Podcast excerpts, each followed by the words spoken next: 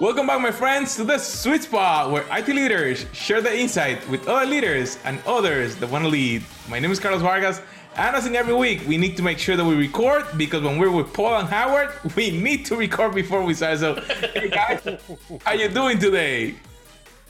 Doing really All good. good. I will wave as I usually do.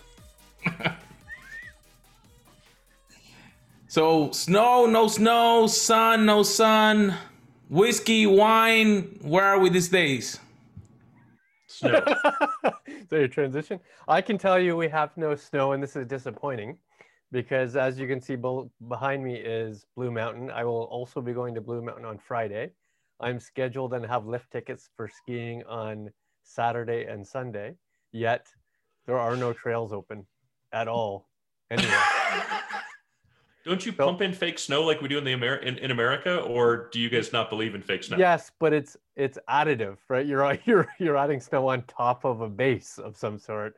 There's Ah. currently insufficient base, which means see. I, have four days of hope that snow will come enough to base this this trip, or it'll be a uh, uh, a a waiting trip for four days versus a skiing trip for four days.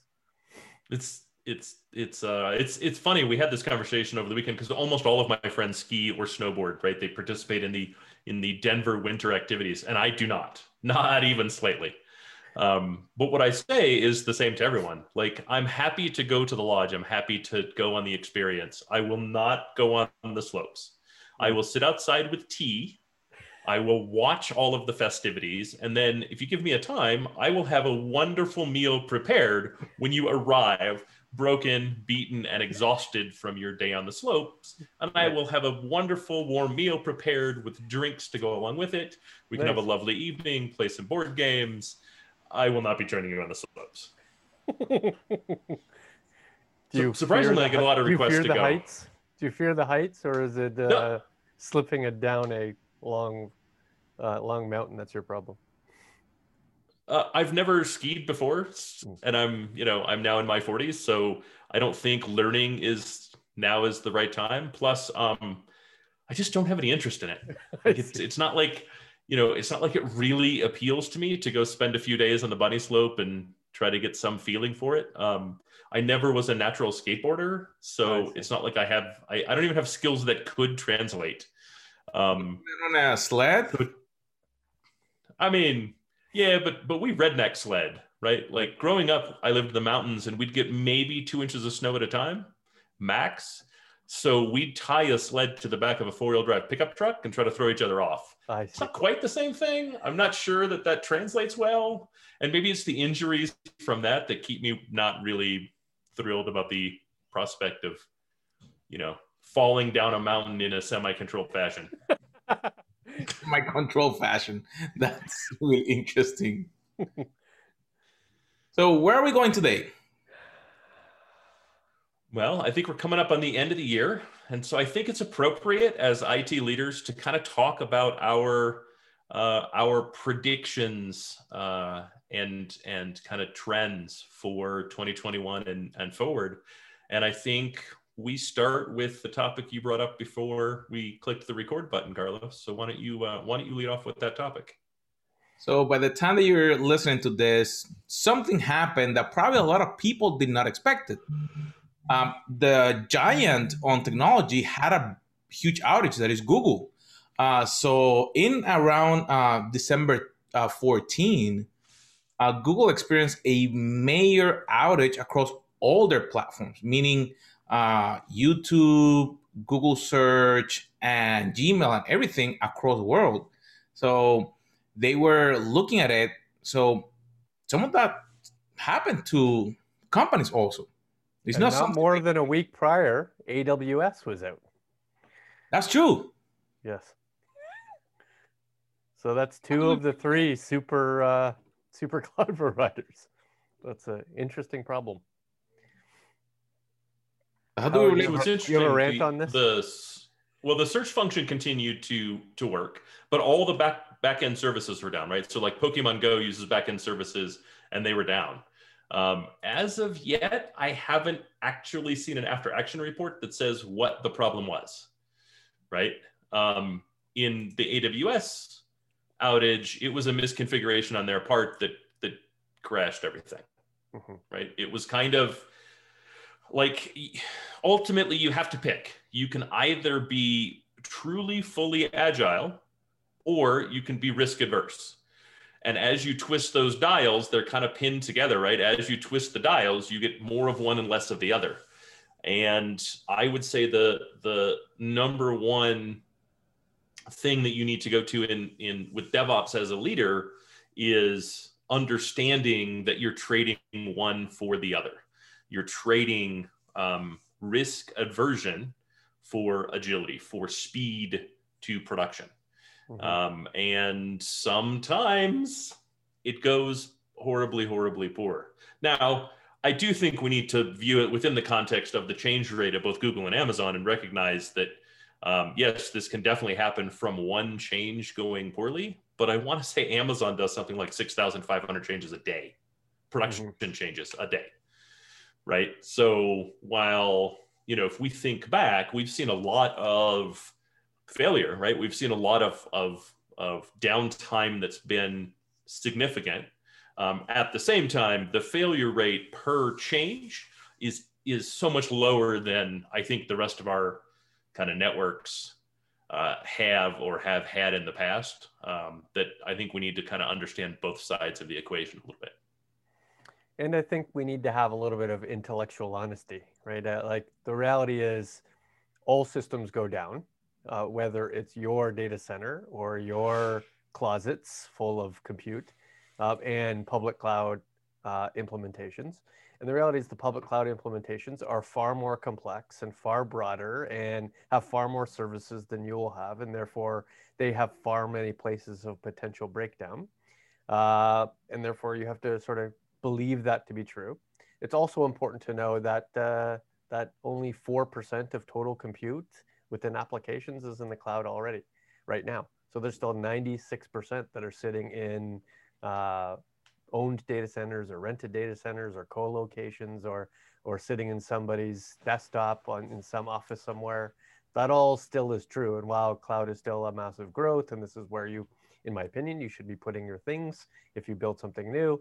Um, uh, there's still this diversification of compute and data center requirement across that entire environment. In fact, I would generally say that even though cloud is growing substantially, um, even though it is on the decline of growth, uh, edge is will become the new cloud shortly. So it's not just cloud as a deployment option, it's data centers deployment option, it's edge as a deployment option, it's my client's devices as a deployment option. It's compute within my supply chain as a deployment option. It's SaaS. Um, it's consuming public services. All of those are deployment options, not just one single destination. So looking um, at what will be the prediction then? So, so uh, before we get into the prediction, I kind of want to touch on something that, that Paul said, and that is that everything goes down. And the truth is nothing. Nothing has a true 100% uptime um, function right? Everything will, given enough time, everything will eventually go down. Yep. The question becomes because I, I think the public cloud outages that we've seen are somewhat unique in a couple ways. One, um, it, it's not very frequent that your entire data center goes down. Mm-hmm. Right? It's not very frequent that absolutely every application that you have hosted in your co-location facility, whether you own it, lease it, rent it, whatever, um, goes all of that goes down and is and is unex, uh, uh, inaccessible. And yet public cloud that does seem to be the case right? Um, sometimes it's the entire region goes down. Sometimes it's the entire world goes down. Sometimes it's an entire hemisphere right? Like there's scale of of the outage. Um, but when we think about outages we tend to think about them within the context of some percentage of infrastructure um, and one of the things that's pervasive, and I think we should acknowledge, is it tends to be when we hear the notification of public cloud going down, um, the whole thing is down. Additionally, um, I think it's one thing when it's your responsibility or someone on your team, right? Ultimately, still your responsibility, right? Your team made a configuration change that brought things down, right? The network guys push push a new config, um, somebody installed new equipment, spanning tree was not turned on, whatever, whatever, whatever, right? There's a million things. DNS, DNS, DNS, DNS, right? right. Um, and it's, I think it's one thing to be able to look at yourself and go, yes, we made a mistake and we can add some sort of change control, some sort of process, some sort of risk mitigation to fix that in the future. But with public cloud, you don't have that ability. And I think I don't think that means don't use public cloud. I think what that means is r- risk and resiliency still need to be the number one or one of the top five considerations when doing your architecture design, right? Um, in, in a previous episode, we discussed um, policy and strategy. And I think when you're when you're determining that your strategy is cloud first, that your policy probably needs to be not one cloud, but rather some mix of clouds that add some resiliency to your environment so that you know were aws to have an outage google to have an outage microsoft to have an outage you've got you've still got some resiliency to maintain some uptime so that the damage to the business is is lessened. Now i don't know that i would put everything up there. You know i don't know that i would duplicate everything across two different clouds because that does get to be complex and costly but i think thinking about you know what what do we consider to be maybe the the 3 5 10 15 or 20 things that are truly core to the business that allow us to continue to accept orders and accept funds um, i think i think it is critical to add that sort of resiliency. That that's true. But also in fairness the likelihood that the internal set of services were down is low in any one of those providers right? They didn't have full data center outages. They didn't have full uh, region outages, they had inaccessibility to those services and to those data centers, right? So sure. That, w- that would suggest to me, you know, the DNS, DNS, DNS problem is that there in fact are single points of failure outside of their control, right? Even in, even in your own data center, you could have uh, duplicate infrastructure all the way out to the uh, out to the out to your diesel generator in the roof uh, and still only have a single telco provider to the internet, right? So there could absolutely, or even if you choose multiple telcos, they still use a single POP or CO somewhere out in the middle of the city. At some point, you know, the internet comes together, right, in a physical manner, and that situation could be out. So, you know, sure, it's almost unlikely that you'll find zero points of failure in an entire end-to-end from consumer to service and back and I don't think you're ever going to do that, right? Yeah. But I think it I think it is really important to to to determine, um, kind of to your point, right? Inaccessibility is the same as downtime. Right. Right. If I cannot accept an order from a customer, if I cannot process the thing that makes me money, it doesn't matter if the servers are humming away. If I can't do that, it's the same as as as an outage. It's the same as down. Um, it's the same. They might as well be rebooting. Yep. Right. Sure, the uptime is different in that when whatever it is gets fixed, they all magically come back up. But at the same time, the cost to the business is the same, right? And, True. and to your point, um, we don't we don't we don't find it satisfactory to have a single source of power.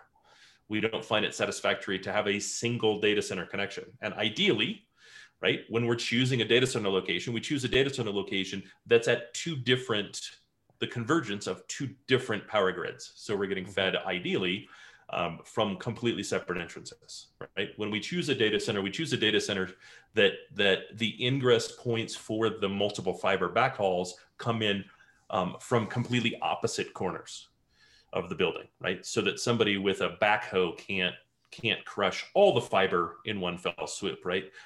It's never going to be perfect, but we really do go out of our way to mitigate as much of that as possible. And I think this is part of that that risk mitigation strategy. Which which kind of begs the question: if you know large internet public cloud providers go to much bigger lengths of their resiliency than standard um, user of those services, then what makes us think that the standard user of those services can be just as resilient? In other words, we don't have uh, multi-regions. We don't have potentially, you know, eight data centers within a, a single city. We don't have multiple generators. We don't have multiple uh, uh, battery-powered UPSs. Like we don't necessarily have all those things that they have, and yet they still go out. So sure. How, how, how that's, we, that's why you spread it against two different teams. What was that? Right. That's why you that's why you spread it against two different teams. Right. Right. Because uh, the the fact is, my data center, my hosted data center, in the 10, 12 years that I was in the hosted data center, not once did they have a complete data center outage. Not one time. Right. Right. Not one time did they have a complete data center outage where DR was also affected. Mm-hmm. Right. So, um, at the same time, it seems every six months we've got a major cloud provider outage that affects thousands of services, both internal and external to that to that provider, right? Like in Right. the case of Google, all Google services went down, but also everything that relied on the Google backend went down, Mm-hmm. right? It was it was all red lights. Um, amazingly, search the Google search kept working, but everything else was down, right? Um, I think that's the so- federated nature of Google search. I think that's the Sure, that's the sure. difference. um, but but again, right? Um, if the problem is a configuration gets pushed, DNS, DNS, DNS, right? Then Yeah. what we need is different teams, right? Um, I'm not seeing anything that says Google's hardware or Amazon's hardware or or you know their infrastructure is less reliable by by any stretch. The problems are almost always related to we pushed a configuration that did not work and that caused the failure and it took us that long to back it out because the infrastructure is so incredibly big we have to automate the push and then to undo it sometimes the the configuration management fights against itself so it's a bigger problem to undo it than we initially think right? The the kind of auto recovery takes over and it takes a while to, for all of that to, to repropagate. Um, and so no they i don't think they have different issues and i think they're far better than the rest of us for the most part. But when things go bad the ripple effect also because of their scale is larger right? So, so speaking of 21, 2021 predictions, then I believe, and, and tell me if you agree, that there'll definitely be a big push in 2021 to have public cloud services, the operating model, uh, be available on premise in, in data center and also be available to some extent at edge. So that you'll be able to allocate those exact same resources, use those exact same tools as you would in the public cloud across your internal data center and any edge devices to which you can you control. Do you buy? Um, uh, uh, no. Um, I, I, in a, in very limited, in a very limited sense, I do. Right. I we say it's a to- push. I, I think there's years before it becomes true, but but I think they will market that capability. Uh, I I mean, we can look to Microsoft, right, and and kind of talk through the Azure stack. Um, product project debacle depends on how you put it, right? Um, ul- ul- ultimately, I think Azure Stack is a really smart, um, really useful strategy for companies that are maintaining a mix of on-prem and Azure as a cloud. Mhm. Um, they don't. It doesn't really do anything for AWS. Um, and I think it's really, really smart. Adoption has not been overwhelming, for lack of a better term. Um, I do think we're going to see some evolution of that, and I, and I do think that that 2021 ha- offers the biggest potential for push for Azure Stack. Now, I do think there's problems. Uh, the vendor selection is very, very small when it comes to Azure Stack.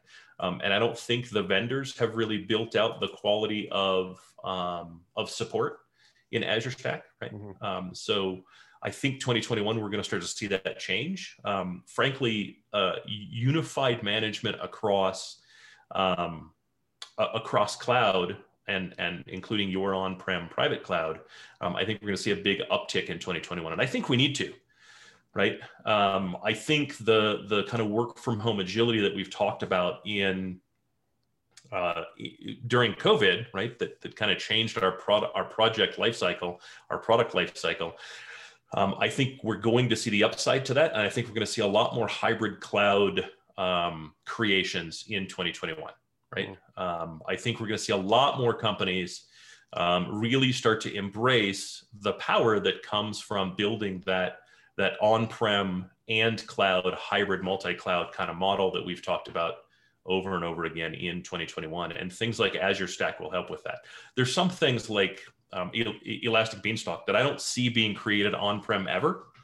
Um, I don't know that I would consider that a, that a um, you know an, an essential piece of AWS for for those trying to replicate AWS like services on-prem.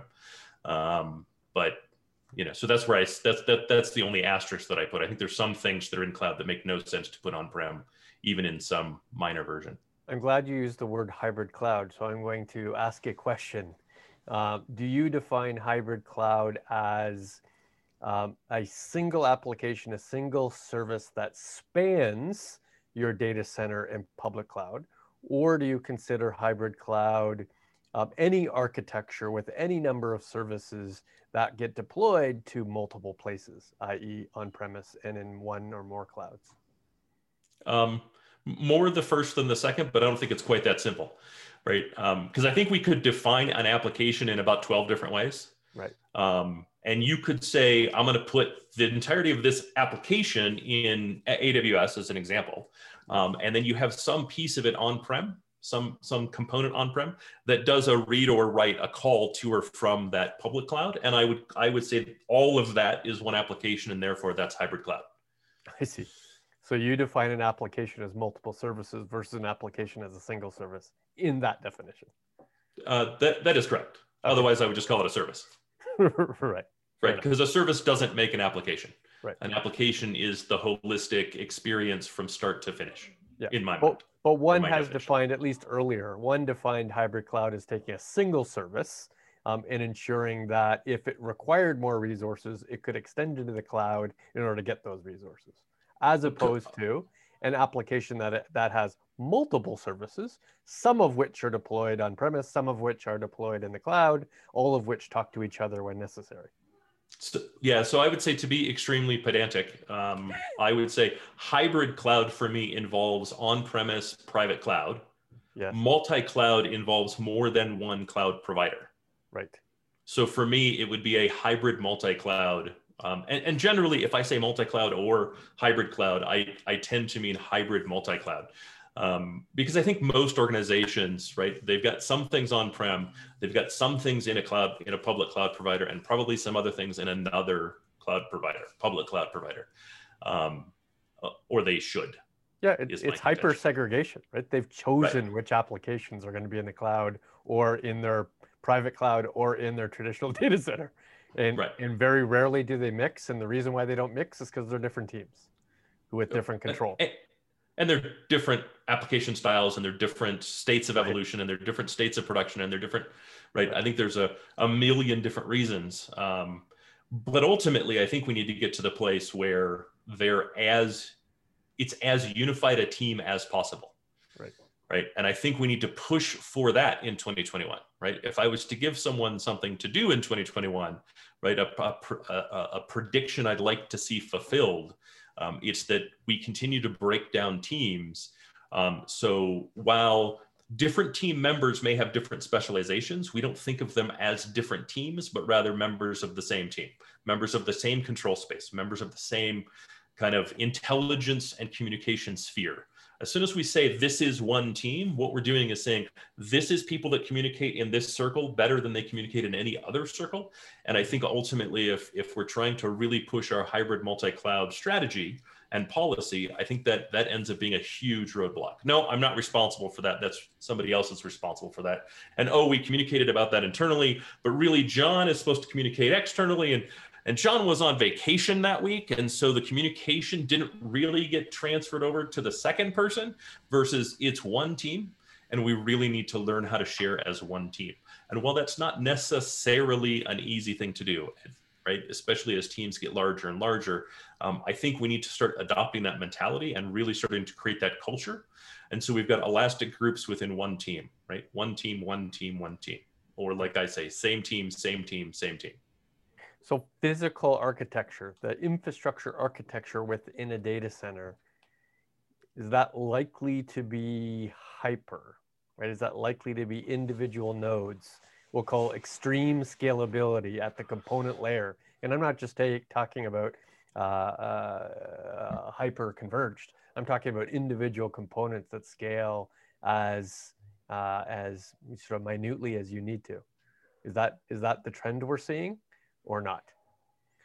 I mean, the trend we should be seeing is there is no infrastructure, as it were. Mm. There is simply applications that sits on hardware. right? I, I, I think ultimately we need to start giving infrastructure less and less of a priority in in what we do, and give the and really, really, really concentrate on it's it's it's actually all applications. And the truth is, what do we do with infrastructure anymore?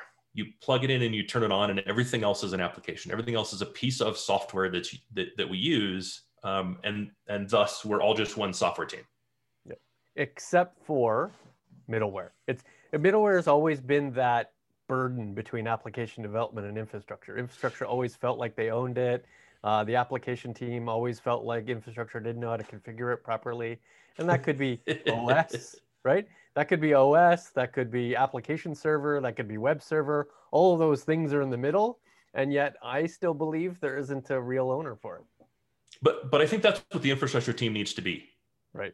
To, to be honest, right? I think the infrastructure team um, we i've always kind of been an infrastructure guy right um, i think we spend too much time in the infrastructure i think we need to actually be the middleware application team mm. like i would rename the team middleware application team right really focus on the software that moves the applications that run the business Right. Um, you know, the, the difference in being able to properly configure a SQL server and understanding how SQL operates while not being a DBA is enormous. The number of DBAs that understand how to properly configure a SQL server, you could probably count on two hands worldwide.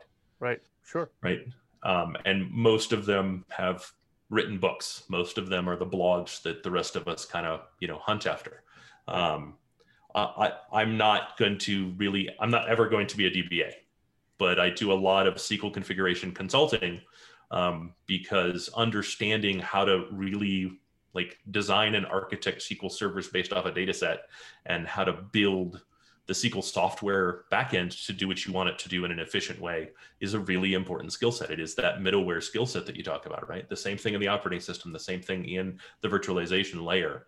Um, whereas I think we need to get to the point where our infrastructure starts to look more and more similar. I'm not saying the infrastructure should be minimized, right? The value of infrastructure should be minimal, minimal, minimalized.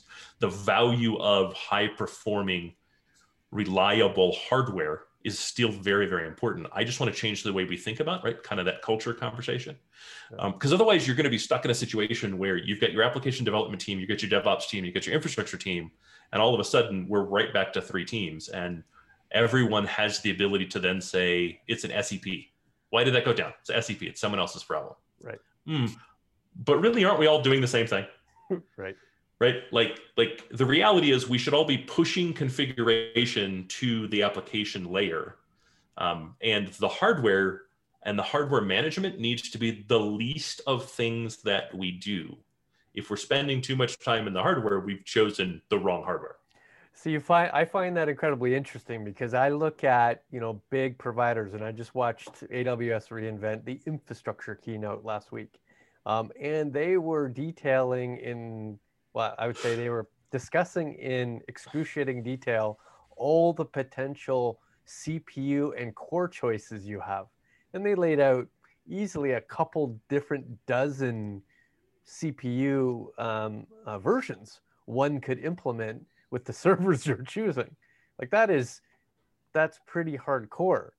So it sounds like they're give, creating more opportunity for you to be more choosy down to the silicon, which is which is going against sort of what your perspective is there, where I need to worry less about the hardware, where Amazon's giving you more choice about the hardware. Yeah, but but or even then, I don't need to. But even then, I don't actually need to worry about the hardware. I just need to understand the levels one through fifteen.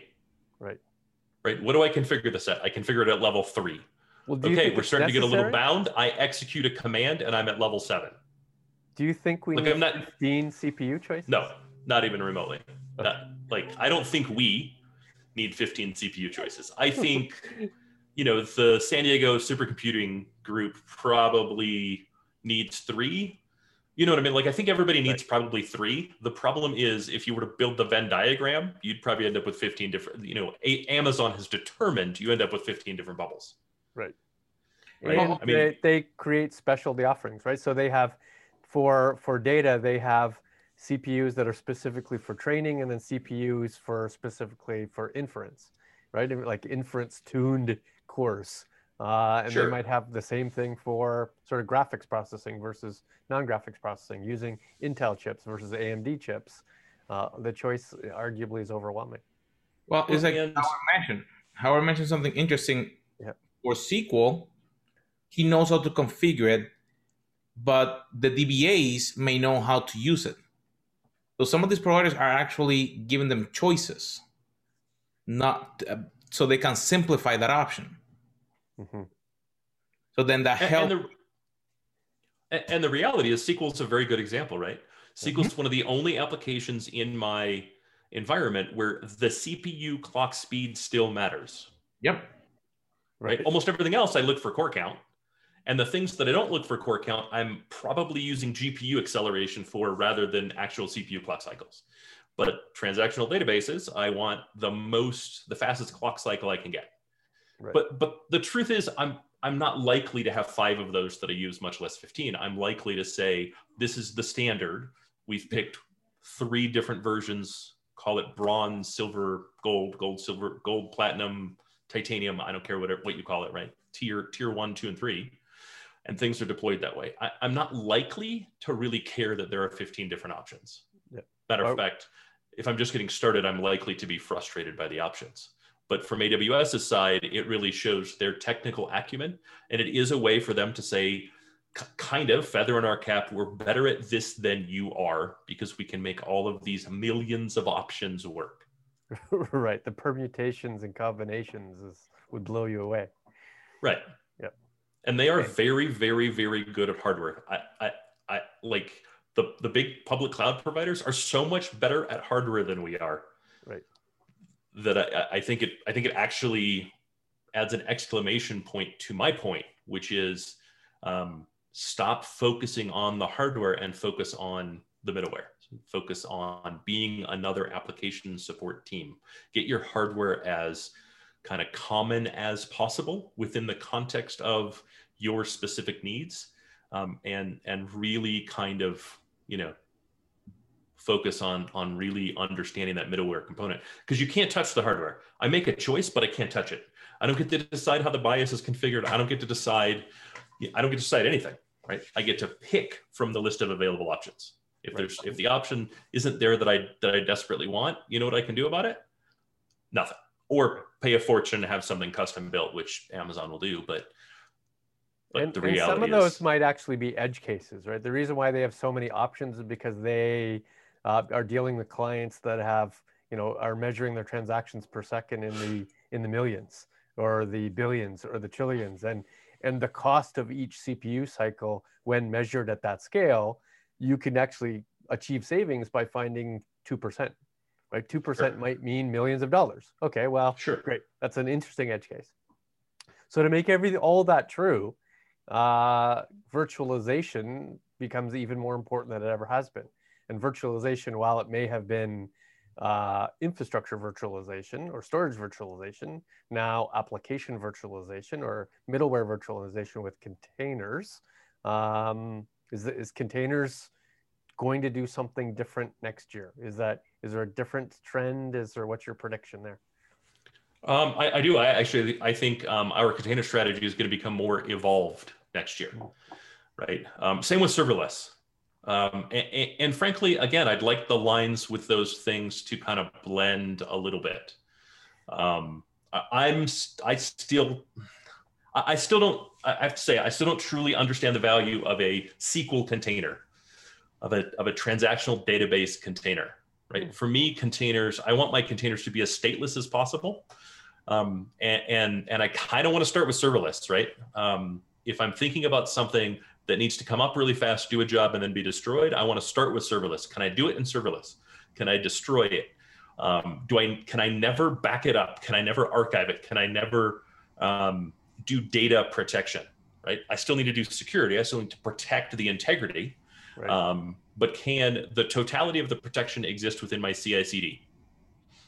Right, and then and then I go, okay, well, no, I can't do it serverless. Then I want to look to containers. Can I containerize it? And again, right, does it make sense based on the kind of capabilities contained with my environment that that my container strategy at, at the very least begin with everything that is again stateless, right? the machine can just be destroyed and recreated strictly from from code, um, there is no data with, contained within there that I need to that I need to have any protection over.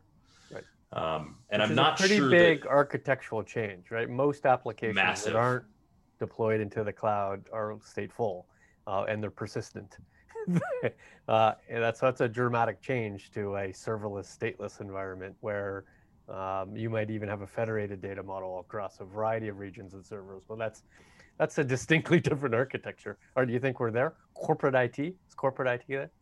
um, no, but but I think you need to start there before you start pushing on containers. Mm. Um, and, and I do think that if we look across our environment, um, while we may not think of them as stateless, I think there's a lot of things that are stateless. Um, I think the stateful piece of a lot of the things that we do comes from the manual configuration we're still doing, or the configuration we're doing outside of CI/CD. Right. Um, and I think I think kind of looking at that with with with a little different lens and going, um, if this were to be de- destroyed tomorrow, if this were to go away, and my backups didn't work, how would I get it back? And if the answer is I would get it back by reinstalling the application and reapplying my configuration, I would argue that's stateless. And you just need to use your CI/CD to actually push the, those configurations within the context of whatever configuration management tool you use to manage that piece of middleware. And then you can start looking at is this a candidate that I could push to a container? Because it seems like the obvious, reasonable choice for a container. Right. You'd think like a new uh, sort of stream of consciousness of technology, which is the, we'll call it the machine learning CI CD pipelines uh, that effectively has started from scratch, uh, would have implemented you know, new processes, new technologies, but I still find stateful implementations, like where attributes um, have to be consistent between the training and the inference. Uh, and therefore, I have to now create state within the attributes themselves. So that actually hasn't um, evolved, even though it's a completely new pipeline implementation. So Uh, there are limits to sort of human thinking there. Yeah, I mean, I, I- I think the the saddest thing that I see is a lack of data ops, right? A lack of DevOps application to the scale of data. Um, I see a lot more kind of sacred cows in the data space as a percentage, um, which is really sad because, to your point, the data space is effectively new, Mhm. right? We're building new teams, we're applying new leadership, right? We're adding new tools. Um, and you know, it's one. Th- I, I think it's one thing in kind of analytics, right? When you look to kind of the traditional BA, but when we really get into data analytics, that's new for for many. Um, and to see that it's still being done, it still relies on the contents of a laptop of a data person, data scientist, data analyst, whatever it happens to be. Um, it's almost like we've taken one giant step forward and 40 steps backwards in that in that way, right? Um, Right. And I think we're going to see a huge adoption of data ops, especially in those organizations that already have DevOps um, and are starting to and, and and have rolled DevOps out into operations, not just applications. Um, I think the data team is going to start to steal steal from that. One of my predictions is we're going to see a large adoption of you know data ops. Um, I do think we're also going to see a large adoption of not hyper converged infrastructure, but hyper converged data infrastructure. I think we're going to start to see, right? I think we're going to start to see a lot more usability on things that affect the data that rests on the boxes that we manage or the containers that we manage, right? Um, Right. Not within the, the kind of Docker container, but but if you think about the the software defined storage that we use in the cloud, right? It's not really infrastructure, um, but really start thinking about if I have all of this data sitting on a system somewhere and the system isn't fully maxed out, how can I apply some sort of data tool on top of that to start to get value um, with my data at rest? Right. I kind of like that the sort of the data pipeline or the data ops model is distinct from the application pipeline and ops model uh, because I think there are different concerns with different potential impacts. I could I could have a flawed application um, and it still work work you know reasonable, but if I have flawed data or biased implementation of my algorithm, well, that has detrimental impact on making actual decisions with the corporation. Uh, so I most I like that they're segregated, even though they might share some um, sort of topology or infrastructure implementations, but they have distinct sort of value and distinct chains. Uh, and I like that the sort of the bias or audit implementation is equivalent to the security implementation, right? You have a security incident and event management, well, you have a bias incident and event management, especially when it comes to bias of either the data or the application or the algorithm or in fact its interpretation. All those could have varying degrees of biasness and you're gonna need real time and and development aspects of sort of those monitoring tools which, which is interesting. I, I think I think we're going to see a lot of uh, bias event and bias incident management start to sort of poke its head out in 2021. I agree. I think AI ethics is going to be one of the big trends of, of 2021. Yeah. Um, whether that's us implementing it which which I think is still going to be rare, right? I think I think most companies are very immature in their artificial intelligence implementation, yeah. um, but I do think we're going to see a lot more governmental implementation of AI ethics, right? I think we're going to start yeah. to see a lot of standards in 2021 around not just what the legality of data usage is, but really um, how do we report on, how do we control, how do we audit artificial intelligence to ensure that the use of artificial intelligence is in fact ethical right? right. Um, and I think we're going to start to see that become a little more fully fleshed out and a little less um, theoretical. Um, right now, we see a lot of theory um, and a lot of theory that's not really workable. Um, and then I, I, think we're going to start to see the first pieces of legislation. And I think we're going to start by the end of the year starting to see the first challenges to that legislation. Right? I think we're going to start to find, find the first flaws in that legislation. Some of the things I've seen have been hmm, potentially damaging in a large way. And I think we're there going to be a distinctive difference between bias and ethics, right? You could you could have a biased data set that has no ethical implications, right? That that data set is talking about financial modeling and it has 90% mortgages and 10% credit cards, right? When it should be more balanced out 50-50 between the two, right? So that's still a biased implementation, even though there's no, you know, ethical implication to the individual people. I think um, I think as long are, as the construe them together for some reason. Well, but but I think the problem becomes: Do you have PII that you're using AI against? In which case, bias can very often equal ethics. Right. Sure. Right. Bias tends to drift to ethics. Ethics ethics are humanity. Yeah. Right. Machines cannot be ethical or or lack ethics. Ethics is completely contained within the human component of the machines. Right. We interface. We ask the machine to make a decision based on incomplete data that is biased in a way that we find to be unethical in how it reacts to people. If it's purely numbers, right? If you remove all the PII and you simply ask a machine, um, take a credit score and a loan value, a, a, loan to asset value, and give me the risk percentage just with that information. First off, you're going to get a terrible model, but because it's a lot more complex than that, right? But I would say that's a biased model but not an but but but an ethical um, an ethical model as well right. right. i don't think you have any ethical challenges there because you're using a single independent number right. um, that has nothing to do i mean we could argue about the the ethical value of a credit score but that's a different conversation right i don't think you're doing anything wrong with ai that really struggles with the the the um, ethics there so but it would be hugely biased let's extend to iot so is 2021, are we going to see uh, IoT as a mainstay of sort of technology innovations? Are we going to see mm. human machine interactions distinctly different in 2021 as, as compared to 2020? I think 2022, to be honest, like I think 2021 really is going to be the year of the edge, but I think the edge is a lot more than just IoT right? I would argue that the work from home is a move to the edge, right? And I think 2021 really is going to be kind of a new look at the edge. What does the edge mean? How do we how do we interact with the edge? Um, how do we get comfortable really truly having an edge? Because I think we've talked about the edge for years, yeah. right? Um, and I think we talk about the edge kind of in the same way people talked about the edge before we realized the Earth was round, and they thought you'd just fall off right. There's danger in falling off the edge of the earth. Don't sail all the way out there, right? Um, and, I think we kind of talk about the edge the same way, right? We, we use it to define the things that are someone else's problem to some percentage. Oh, we use it. We use we we contract our stuff that's at the edge. We we do this for the stuff that's at the edge. Um, and the reality is, 2021 has has been an experience that is universally at, at and beyond the edge. And so I think 2021 really will be the year where we start to ser- take a serious look at the edge and really claim the edge as part of our infrastructure, as part of our organization, as part of our operational responsibility.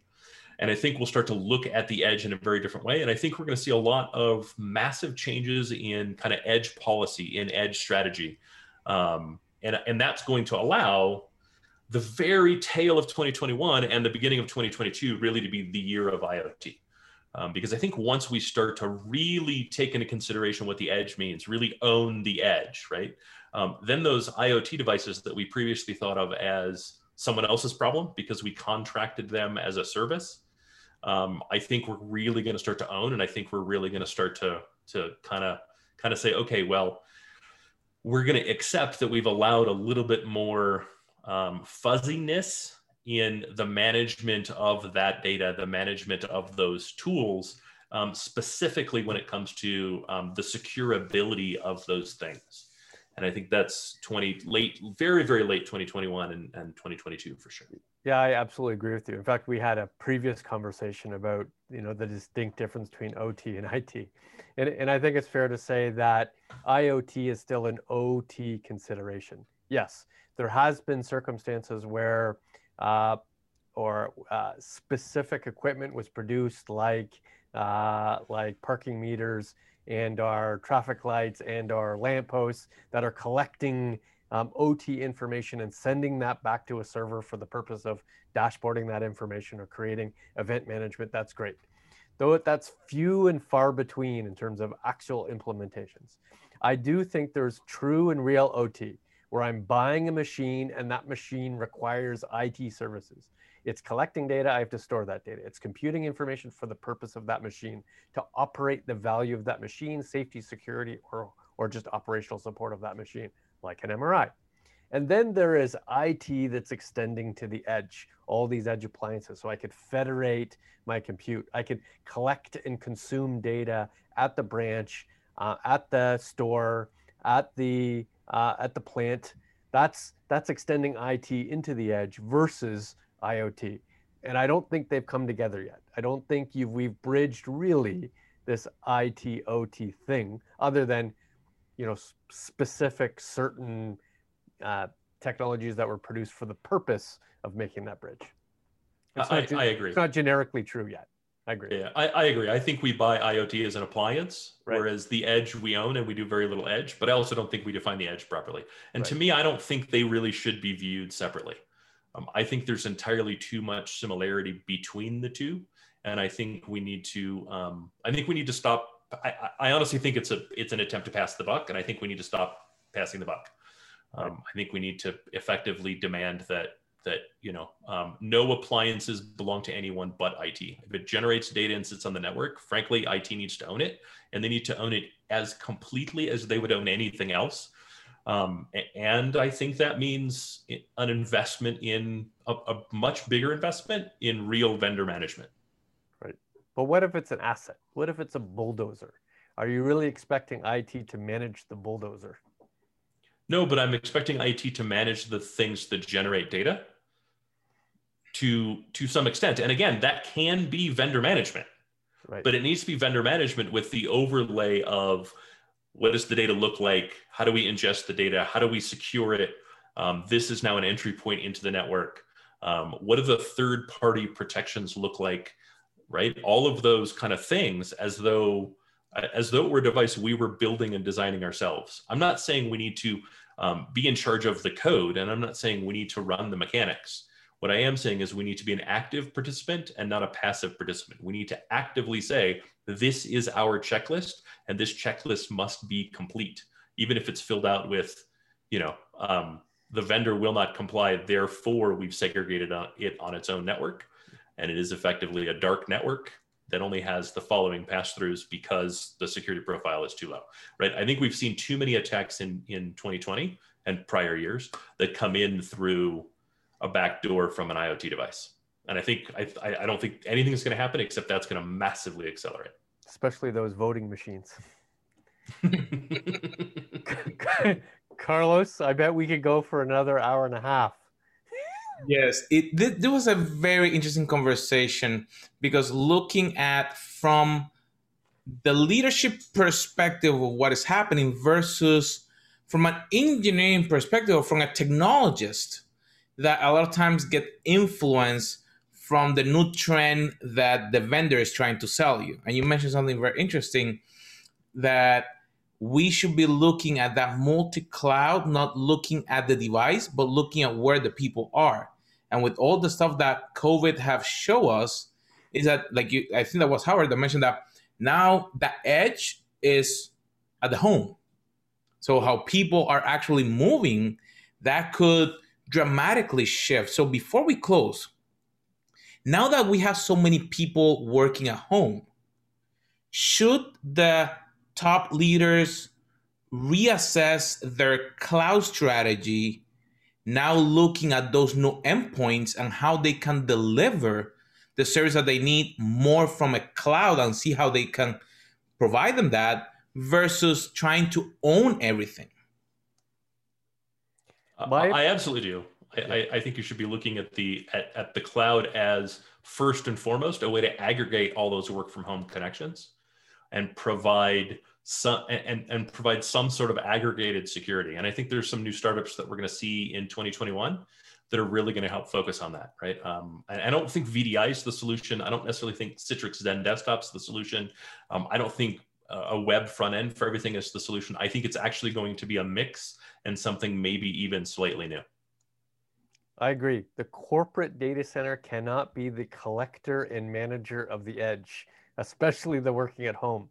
All your VPN, all your VDI better not be coming from your internal servers. That should absolutely be at the cloud. We should we should access the corporate servers via the cloud. That's the purpose of having the cloud, having that ability to reach anywhere for any reason. And if you need multi-cloud access to do so, great. Shift your focus from your data center being the central hub to, in fact, being the cloud, the central hub of work from home. Uh, I think it's okay to say that my data center is the central hub, but I think I, I think I think it's not one hub or other right? And I think too often we say our network is the one, everything else is other. Right. Right. I think we need to, to look at kind of multiple rings right. um, and think about it as as layers of protection as we get closer and closer and closer to the family jewels. Right. So so it's it's part of the reason I like I, I like using the cloud is to your point previously, um, multiple zones, right? If most of my worker, if I'm based in Denver and most of my workers are in Denver, right, I can find two or three cloud providers that have serious aggregation in Denver. Right. You know what? I can also put one in New York for the people that are in New York. And one of the things that's really important is I can't control the network between any of my users and my data center when they're at home, but I can have some control over the responsiveness of the network from the cloud provider to my data center. Right. And therefore, the, clo- the, the more I can stretch that string closer and closer and closer to my users, the more control of control I have over the responsiveness, the security, the data flow, the traffic, all of that other stuff, right? right? So I think if we're not doing that today, we're missing out on on the biggest current value of the cloud. Right. Um, before we close, I think it is important to note the things that we don't have on our predictions. I have neither blockchain nor quantum computing on my 2021 um, predictions. I re- I don't think 2021 is the year for either of those things. What you know, what, what do you think, Paul? And what do you think you wouldn't, you don't have on your predictions for 2021? I think those will be discussed. I think there'll be services within AWS and Microsoft and Azure to support them. However, they will not be used all that much. Um, I think anything that's in the trough of disillusionment probably isn't ready, um, especially for corporate use. But I, I, agree with you. There's a lot of things still in the um, experimental stage uh, that that will not be used, including 15 different versions of CORS. Yeah, I think I do think that that 2021 will truly be the year of analytics. Yeah. Um, I think 2021 will see some small adoption of true machine learning. Um, I think we've had effectively a 0% adoption. I think that'll move up to probably 10% of organizations that truly adopt some form of real machine learning. Um, and I think 10% of those will truly adopt some form of real artificial intelligence outside of kind of basic um, pre-educated response sort of things, right? Um, I, I, don't I don't know that I that I would say um, um, you know the the kind of common stuff that we do is necessarily what I would call analytics, right? If you can if you can click a button in Salesforce and turn on artificial intelligence, that's not really what I'm talking about. That's just a consumption model. But right. truly using artificial bot. intelligence yeah. to right, right, right. Um, I don't, I don't, I don't really view those as artificial intelligence necessarily, um, not within the context of what I'm talking about, but really kind of large scale AI deployments at at organizations. I don't think we're going to see huge ones. Again, I think that's going to be more of a late 2022 with with early 2022 really being a heavy push into true machine learning. Microsoft Word had Clippy for years, so. right, right. Uh, a highly tuned we'll chatbot. that was actually very interesting. So, if you have heard each one of the different points that we have shared today, you see about how cloud can be leveraged and moving forward to 2021, different points of view of services and opportunities within and outside your organization. So these are some of the point of view that we have seen for predictions for next year, but we want to hear what are your predictions for next year. So make sure that you in any of the platforms, you leave us a comment with your predictions, what you think that may be happening for next year, because there might be things that we are not aware of or we haven't considered. And then from your point of view, they may be a good topic for a future episode. So, as always, make sure that you subscribe and you share with your family, friends, and coworkers because we want to continue to grow as leaders because we want to be the best leaders that we can be. So, my friends, we'll see you on our next episode.